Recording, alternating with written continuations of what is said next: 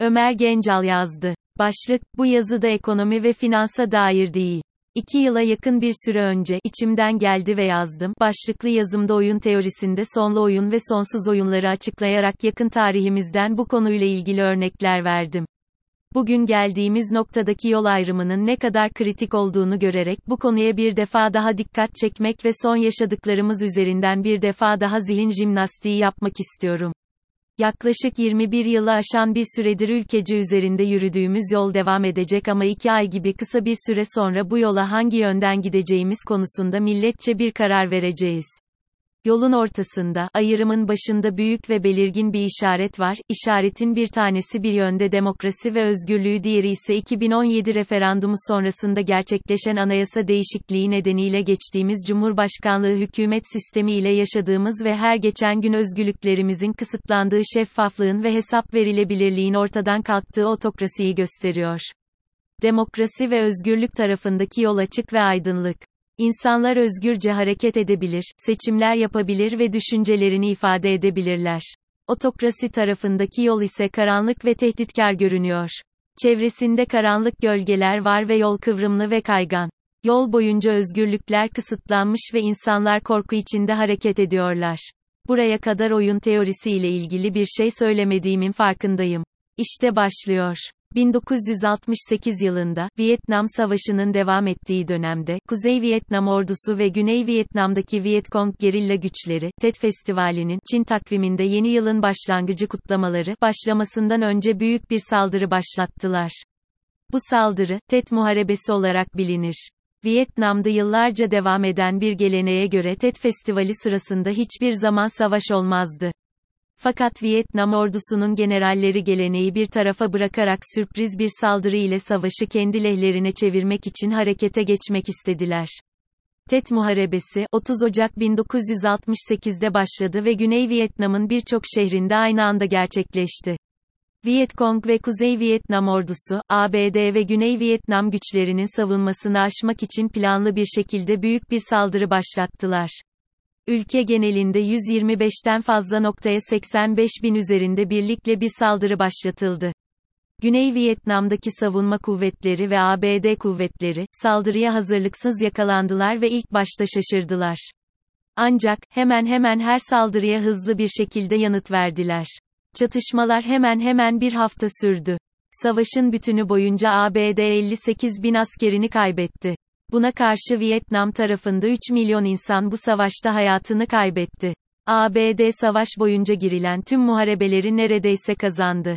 Buna rağmen ABD Vietnam'da girdiği bu savaşı kaybetti. TET Muharebesi, ABD'nin Vietnam Savaşı'ndaki askeri varlığına karşı büyük bir güç gösterisi olarak tarihe geçti. Tüm yaşananlar, savaşın Amerikan halkı üzerindeki desteğini azalttı ve savaşın sonunu hızlandırdı.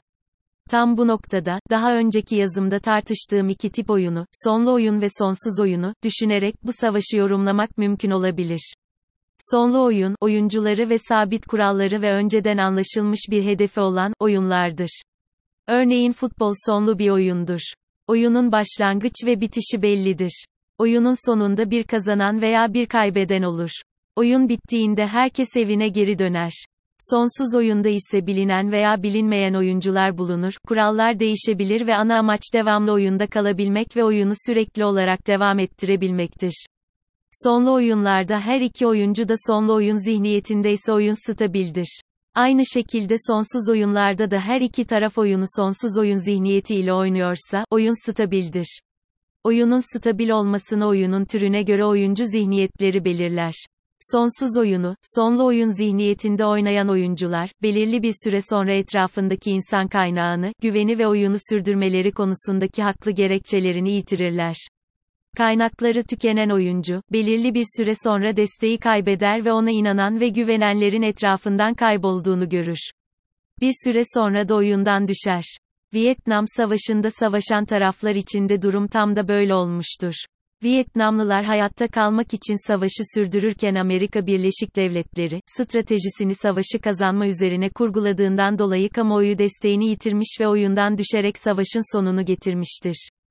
Nokta. Daha önceki yazımda da belirttiğim sonsuz oyun zihniyeti ile liderlik edebilmeniz için 5 ana prensip bulunur. Haklı bir nedeninizin olması gerekir birbirine güvenen takımınızın ve sizi takip eden kitlelerin olması şarttır rekabet etmeye değecek rakiplerinizin olması gerekir varoluşsal esneklik kapasitenizin olması ve liderlik yapacak cesaretinizin olması gerekir. Yazdığım ilk yazıdan bugüne kadar ülkemizin bulunduğu durum ve geleceği hakkındaki gelişmelerde maalesef olumlu yönde gelişmeler söz konusu olamamıştır. Naçiz vücutları toprak olsa da, Türkiye Cumhuriyeti'nin ilelebet payidar kalacağını söyleyen bir liderliğin ne kadar gerekli olduğunu şimdi daha iyi anladığımızı düşünüyorum. Ben kazandım sen kaybettin zihniyetiyle bu sonsuz oyunu devam ettirme niyetinde olanların gerçek liderlik yapmaktan uzak olmaları ülkemize sadece zaman kaybettiriyor.